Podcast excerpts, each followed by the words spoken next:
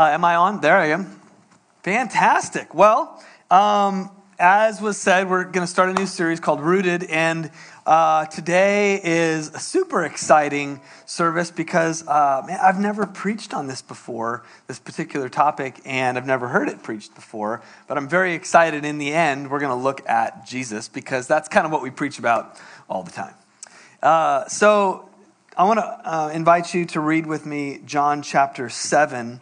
And this is going to be what we're going to land on at the very end, but I just kind of want to set it in the background as we dive in. And it's John chapter 7, it'll be up on the screen, verse 37, and it says this On the last day, that great day of the feast, Jesus stood and cried out, saying, If anyone thirsts, let him come to me and drink.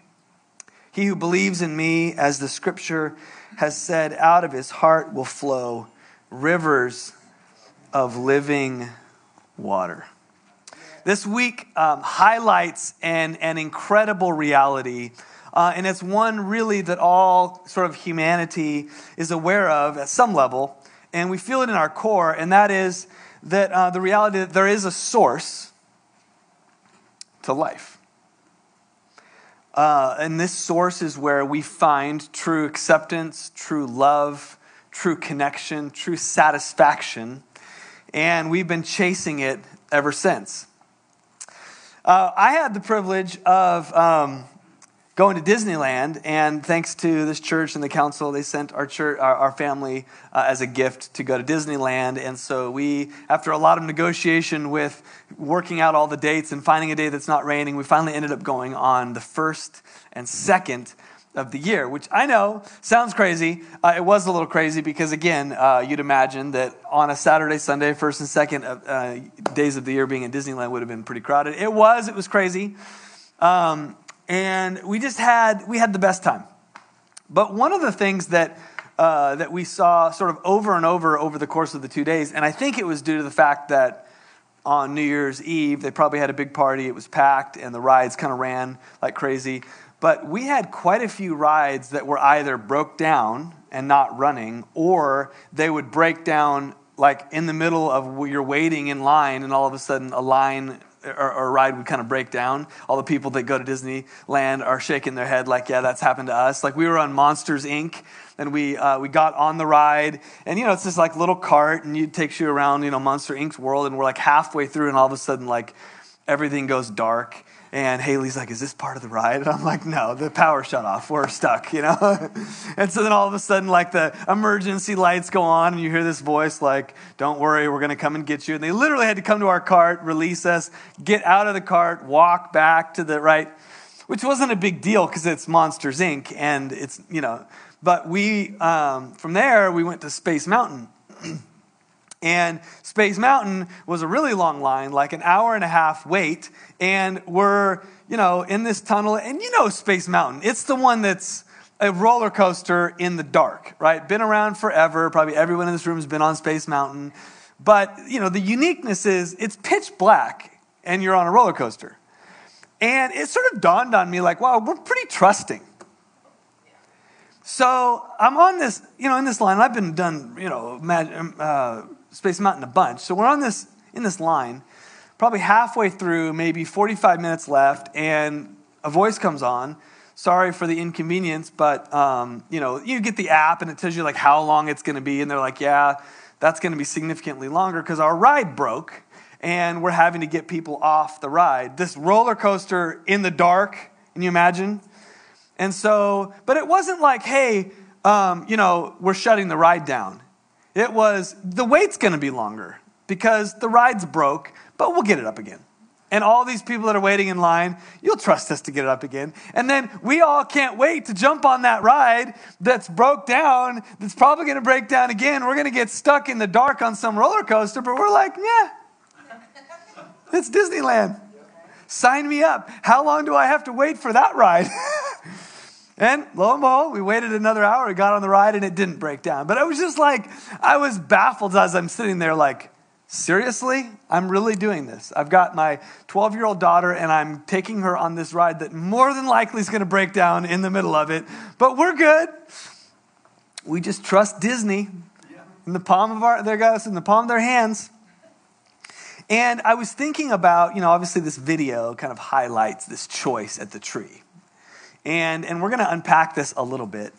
Uh, and we're going to take a couple of different angles about it. But I, I want to highlight this choice because it really is a choice about trust. And I wrote this down trust my ability to manage my life and find meaning and significance on my own. None of us have tried that. Or surrender my will to Him and find my life in Him. So that's sort of the thesis, if you will, of this morning. But before we, we, we sort of dive further into that, we have to understand the garden a little bit. And I want to kind of break up some misconceptions. And I sort of did a deep dive into the garden, more than I've ever done. It was super fun. Um, and the whole creation story. And what you have to understand is that um, God made everything, but not everything He made was flourishing yet. God made the world, He made everything about the world. And then it says he made the garden, and the garden was flourishing. You remember when Adam and Eve got kicked out of the garden, they lived in the desert. It wasn't the garden, it wasn't developed, but the garden was special. And so I want to read out of Genesis chapter 2 because this is just so cool. I want, I want you to get a picture of this garden and what God's doing here. So, Genesis chapter 2 and verse 8 says, The Lord God planted a garden eastward in the, in the Eden, and there he put a man whom he had formed. And out of the ground the Lord God made every tree grow that is pleasant to the sight and good for food.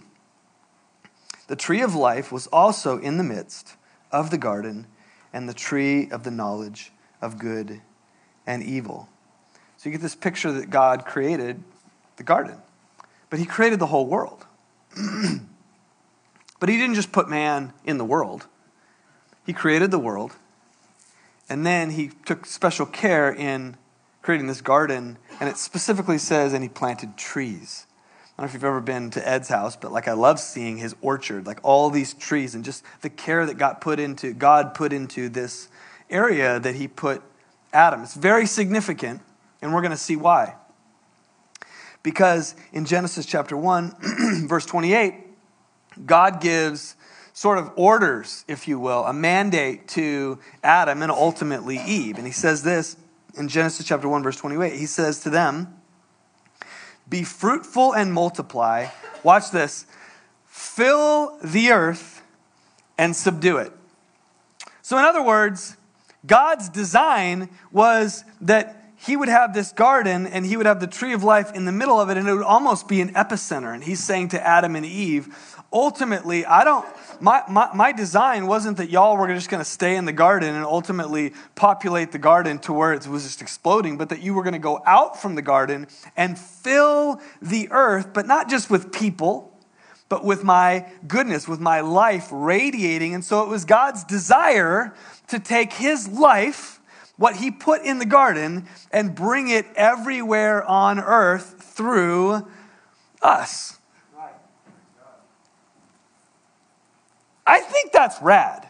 I've never seen the garden in that way or what God had desired for Adam and Eve, that his life would permeate through the garden and ultimately fill the earth. So, uh, when, when Adam and Eve were kicked out of the garden, uh, it put a stain of rejection on humanity. And consequently, the old covenant is a story of people trying to get back to the garden. Because the garden was amazing. It was life giving, it was fulfilling, it was rich. And they got kicked out. And so the old covenant is their, their efforts to, to get back to the garden. Now, Genesis says that the garden was sustained by the tree of life and through its roots permeated everywhere with life, just like we saw in the video. And without it, it was just a garden.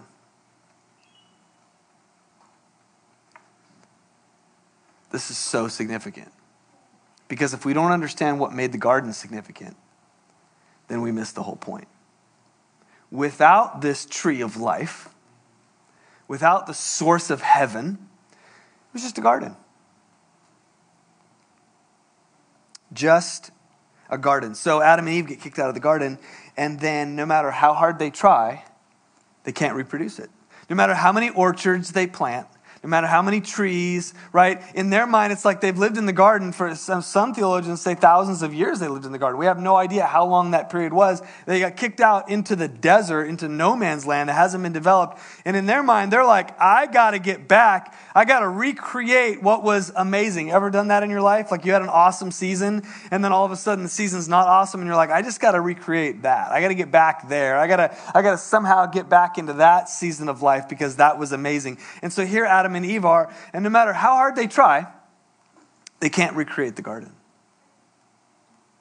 I think you and I can relate with that.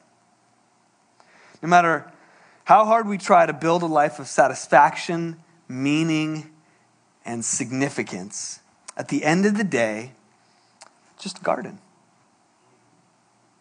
It should be enough. Have you ever had this conversation in your mind? Like, what I have should be enough. So why am I depressed? Why do I not feel like I'm enough? It's not enough. The money should be enough, but it's just not. My, my family, they should be enough, but it's not my, my significant, my, my accomplishments, the things that I've done, the experience that I have. It really should be enough for me to feel good about myself, to have joy, to have peace. Like all of those things should be enough. My faith, my religion, my friends. I mean, have you ever gone down the list of like, wow, life is really good, so why is it not enough?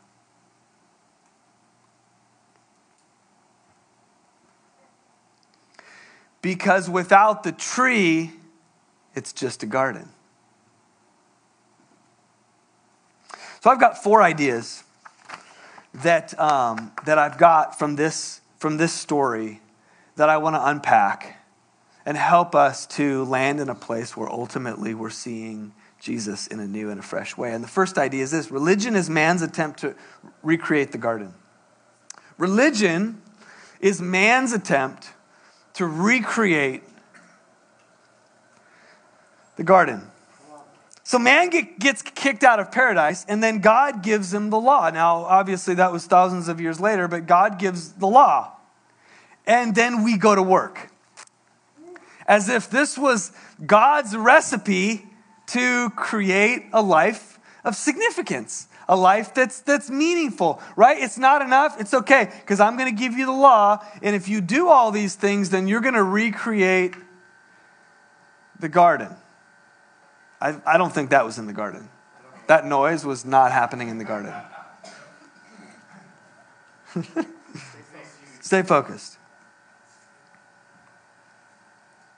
As if God was giving us a recipe for the garden. Do these things, live by these rules, and you will find life.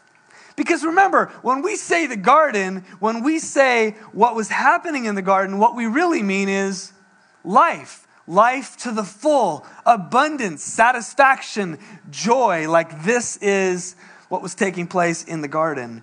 And so you have lost people that, that are trying to find this, trying to find life, trying to find hope, significance, and they can't find it. And so ultimately, they come to religion and they go, well, maybe that's the answer. Maybe, maybe I just need to go to church. Maybe I get, need to get connected. And what they find is nothing's changed. Religion misses altogether what made the garden life giving. Is it the amazing trees? Is it the beautiful weather? Is it those rivers running through it? The garden was beautiful. And listen, like, I don't know, we, we can all relate with this. That that we, we, we find ourselves in like this beautiful place with beautiful people, and then somehow deep down it's just like, it's as awesome as I thought, but not as fulfilling. I know. I know what's going to make the garden. It's when people stop sinning. That's what's going to make paradise. Paradise. Man's holiness is the answer. If it's not the trees, if it's not the river, if it's not the beautiful weather, then maybe it's get a bunch of people together and have them act holy, and that will create the bliss and the holiness that we all desire. See, religion is, is man's attempt to recreate ultimately where God placed us originally in this place of significance and meaning. The next idea is this the choice at the tree is not about your bad habits or sinful cravings. This was never God's intent when He gave us the law. His purpose was always to tabernacle, to be with us, to bring the tree of life to us. So Jesus enters the temple and turns over the tables, furious that we were creating a false garden. And I think it's important for all of us to like recognize our ability or tendency to create a false garden. The things that we think, right, and faith included in that, and church going and do gooding and all these things, and we, we, we, we, we put a cocktail together and go, that's success, that's life, that's joy. And if I just get enough of those things with a few of my friends, and we all have the cocktail. Think in your mind like what your cocktail is that you've created, that if I can just put those pieces together, then I've got the sweet spot. And what that's called is a false garden. And God's not mad at it, He's sad at it because He knows what, what we all know in our spirit deep down is that ultimately that cocktail will fail just like the last cocktail that I put together will fail at, de- at, at fulfilling those things, those deep longings in me, because ultimately the garden is just the garden without that central life giving tree. Do you know why Jesus was so frustrated at the Pharisees? Because they were the salesmen for this garbage.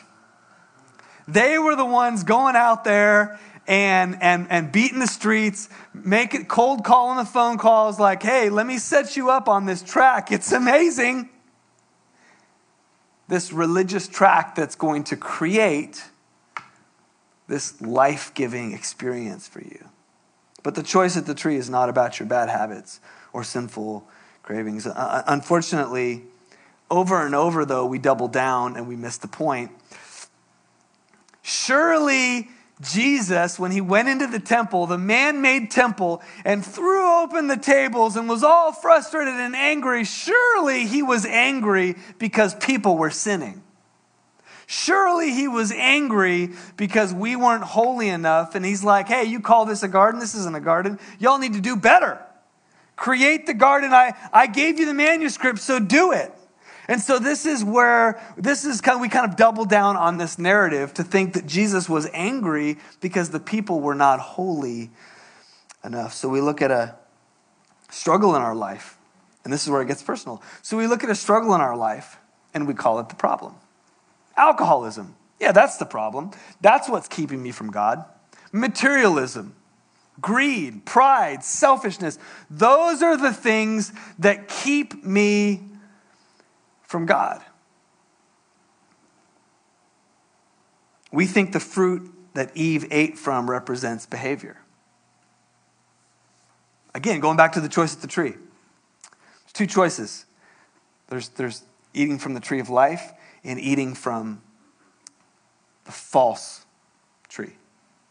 And we think in our minds that that choice had to do with behavior.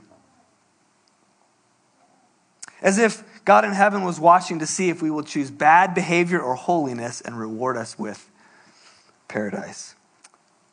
And it's no wonder that sinners tell me and you over and over that if I ever came to your church, the walls would burn down because I am such a sinner. He kicked Adam and Eve out of the garden for bad behavior. He'll do the same thing for me. Anybody ever heard that narrative before? And again, it sounds ridiculous. Like we would never really say that, but do we subconsciously believe that, that the choice at the tree every day, and I'm going to show you at the end of this why it's so destructive. Because obviously, materialism and greed and selfishness and all those things that our sinful nature craves, obviously those things are bad and those things are destructive. But it's not the choice at the tree. That's not, we're not all leaving these, these, this room and headed out on Monday morning and going, all right, I got a choice today. I can choose holiness, which means good behavior, or I can choose to make bad decisions. And those are the choices I have. This is your effort to create a false garden, thinking if I walk in holiness, I will find myself in a garden. You guys were like, wow, this is really getting sketchy. The garden is not a place we create. This is the third thing. The garden is not a place we create with our holiness, it's a person we accept by faith. Stay with me. For when I eat from the tree of life, it is paradise. We're getting to the real choice. The real choice that we have. Listen to what David wrote. The Lord is my shepherd, and I shall not want. The money it should be enough for me. My accomplishments, they should be enough. My family, my experiences, the things that I've collected, they should be enough to meet the longings in my soul, but they're not. And so David says, go ahead and put that back up there. The Lord is my shepherd, and I shall not want. He makes me lie down in green pastures. I just, again, we've heard this so many times, but I want you to get the visual because we're talking about a garden. He leads me beside still waters. He restores my soul. Just leave that up there. That sounds like a garden to me a place that I am not in want. I am, I am fully satisfied. And it's a place where, where I'm led to green pastures and still waters, and my soul is cared for and nurtured. This sounds like a beautiful garden. So this is kind of where, where it gets good because we were all born cursed by sin, prone to choose death. And if, if the choice at the tree is a setup and that we're going to choose wrong every time, you ever get frustrated at yourself? You're like, I know what to do. I mean, Paul wrote this in, in Romans chapter 7 and 8. Like, I know what to do and what not to do. So why do I keep going back? Anybody with me? Or is that just me? Anybody willing to admit it's like, I know the areas where I need to choose right living and I go over here and I pick from this tree. Why do I do that? It's so frustrating. You ever wake up in the morning and you're like, all right, today's the day. Today's the day, and I'm not going to do that anymore. I know better now, and last night was a mistake, yesterday was a mistake, last year was a mistake, wherever you're at, right? Today's a new day. You're like, actually, that was this morning. and then what happens? You make your way back to the tree at some point. You try some of that fruit that promises awesomeness. It's like, it's like this choice that we have is cursed. Like we're set up to fail. So Jesus comes as the tree of life. Remember when I said in the garden that, that it was always God's plan?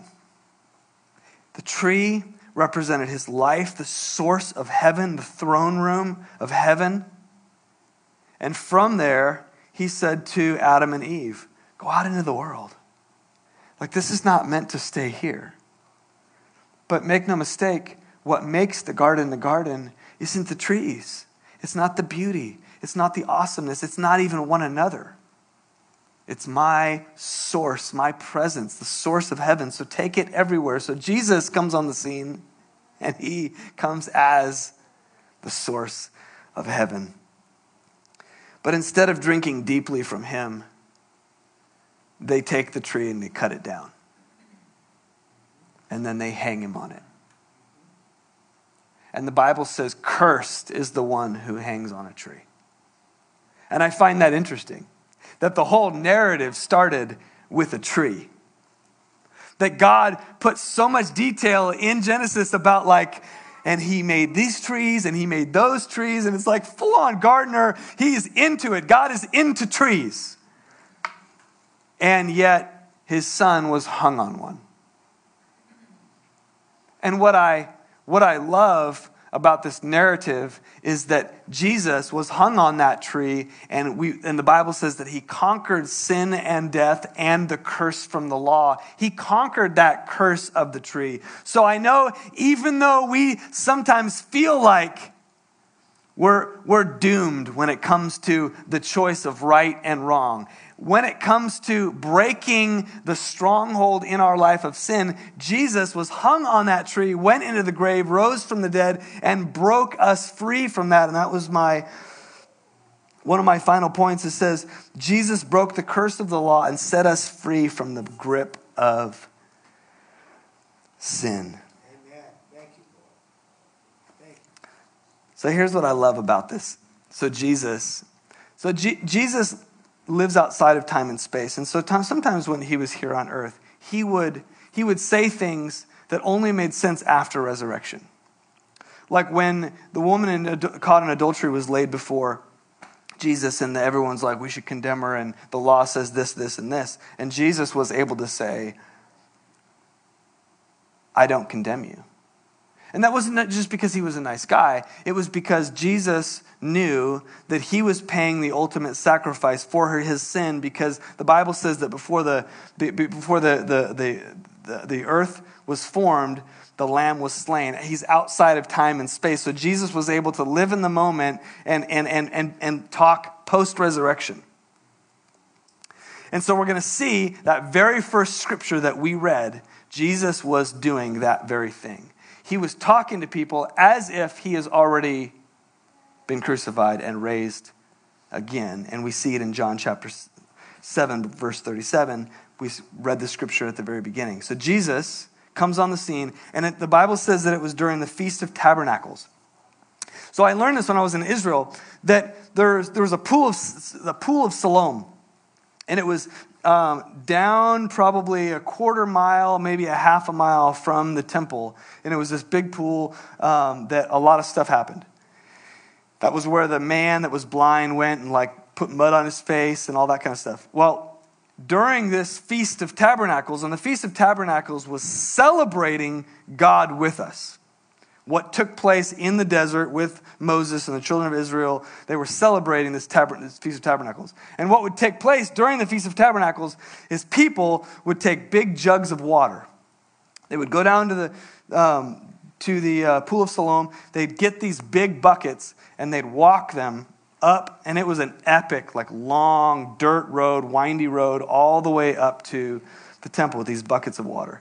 And they would come to the temple and they would pour these big buckets onto the altar. And then they would pray these ritualistic prayers and hope and believe that somehow, some way, they were going to create a garden. They were going to create this place where, where they found significance and found meaning and found God. And so they kept doing this over and over again. They were carrying water, thirsty people not allowed to drink because you could not drink this water. Carrying water up and going through this process. And Jesus shows up on the scene. This is the setting for Jesus to come on the scene in John chapter 7, verse 37. And he stood up on the, on the temple steps and cried out. Again, priests and peasants and everyone's a part of this big ritual. And Jesus stands on these steps and he cries aloud and he says, If anyone thirsts, let him come and drink. The tree of life has come.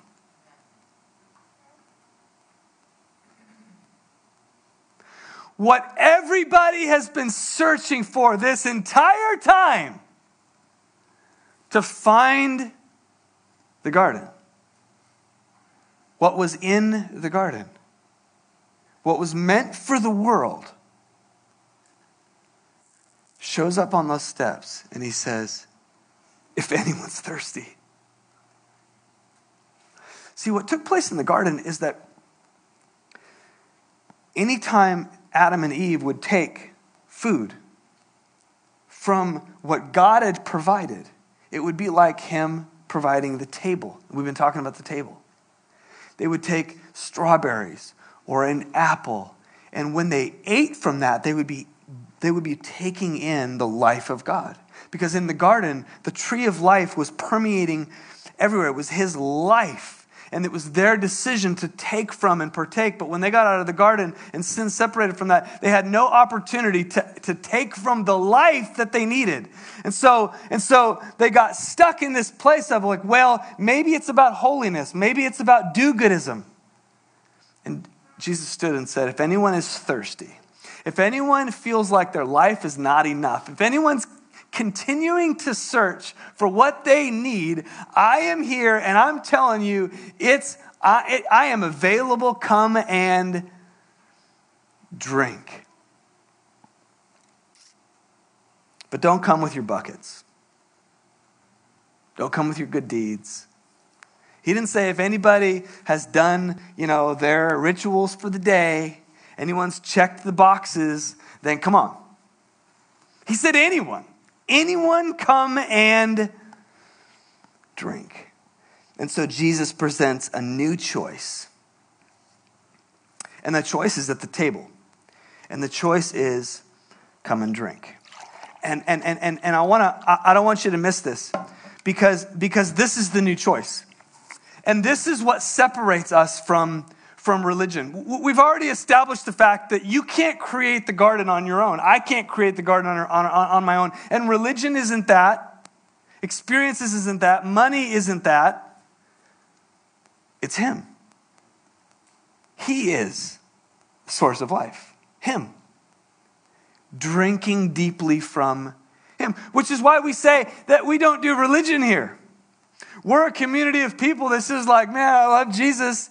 He's what I need. And I'm trying to figure out a way to drink deeply from him. So we come to the table and Jesus says, why don't you trade the garbage that you've been trying to fulfill yourself with with a real cup of water? And so we go, come on. That actually felt really good on my throat. Thank you, Jesus. Perfect. What happens next is where we totally lose it. Because we think, wow, that, that was really great. And I got that because I made a profound decision. And my profound decision was I'm going to leave my old life behind, whether it's because you got saved or you got water baptized or you came down to the altar and you're like, come on, Jesus, I am done with that old stuff. And now I'm ready for the real thing. And we drink and it's so good.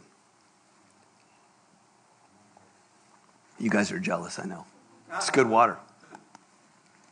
But then life happens and we we go back to that old tree and we convince ourselves again of this garbage old narrative about the false garden that like yeah, totally. Jesus offers this, and then he, he expects me to go over here and, and get my life together. And so when I don't, I come back to the table, and Jesus is like, Come on, drink. And I'm like, I really would love to. And, and it actually tastes really good. Um, but, but I really, I really need to take care of some stuff first. I don't feel worthy to come and drink, so I won't.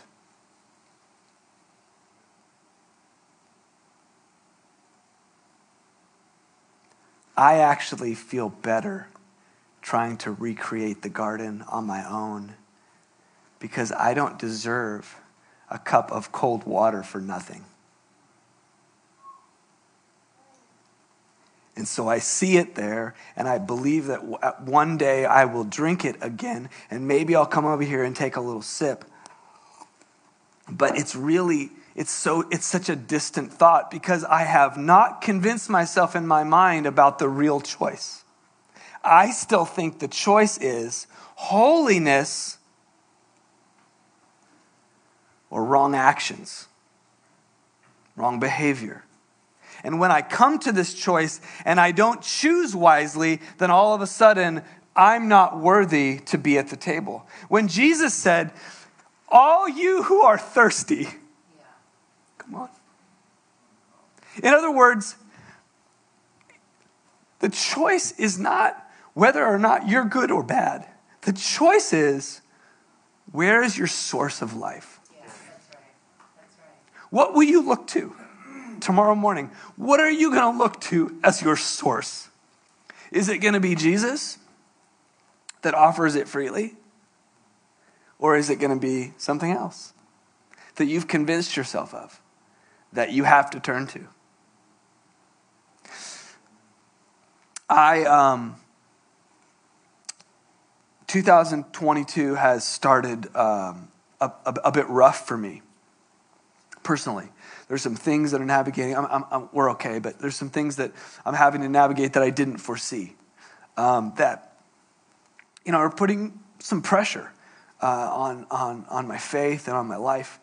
And, um, and I don't know about you, but um, those are the moments of pressure when pressure really pushes you one way or another, right? And we all know what we, what we go to when we're under pressure whether we you know go to comfort food or or we go to you know that that that experience that we just need again or right a friend group or just like you know binge watching on Netflix. Like whatever it is that you turn to when there's a little bit of pressure. And I'll tell you for me I felt like the Lord really told me in the in the in the midst of this that if I will leave the, the results to Him, what I can control is where I go because of the pressure. And what I'm determined is I'm gonna, I'm gonna push all of the stuff that I, that I typically go to that's not living water. And I'm gonna come to the table and I'm gonna say, Today, God, I don't feel worthy. Today, I don't feel like enough. Today, I'm stressed. Today, there's things that are out of my control. But here, I know that you're offering me today living water. You don't earn it, you can't deserve it, but this is the choice. This is the choice that we have. Will I take of the living water of Jesus that He provides every single day, like manna from heaven? That's exactly what our soul needs. Or will I somehow convince myself that I don't earn that I don't deserve it, and so I'm going to find it somewhere else because maybe one day I'll be good enough to come to the table, and so I'll create this false narrative about what the choice really is and what my garden is. And Jesus is like, listen, it's really simple. I have all that you need, and it's right here. Come and drink. Over the next two weeks, we're going to be talking about what that looks like. What does it look like to dig, allow our roots to go down deep? The Bible says that we are like a tree planted by the rivers of water, that our, that our roots should go deep into the soil of Jesus and his marvelous love, that we are oaks of righteousness. Because, see, Jesus isn't the only tree. He's called us to be planted as trees, right? That, that mustard seed of faith, and it grows into this beautiful tree, and where true righteousness and holiness comes from, so that we come to the, to the table every single day as sons and daughters, and we drink deeply from Him. And this is the journey as we start out this new year of 2022. If nothing else, we're going to be a community that just comes to the table and we drink deeply and we receive from Him and we walk in our righteousness and our holiness. And we look at the people around us that are floundering and that are searching. We go, listen, I understand there's a lot of uncertainty, but here's what I know the tree of life, it's come. and it's available to anyone who's thirsty. Father God, I thank you for today. I thank you for all that we need is found in you today. I thank you that tomorrow morning when we wake up, the choice is simple. It has nothing to do with our behavior, but simply our choice to find you as our source. And when we do, when we drink deeply, we will no longer thirst for the things of the world. That those things will, will fade to the background because we've tasted the real thing. And God, I thank you for that today. I thank you that as we face pressures of life, as we face dynamics in this, this life, Jesus, that we can turn to you and drink deeply. And I thank you for that in Jesus' name. Amen. Amen. God bless you.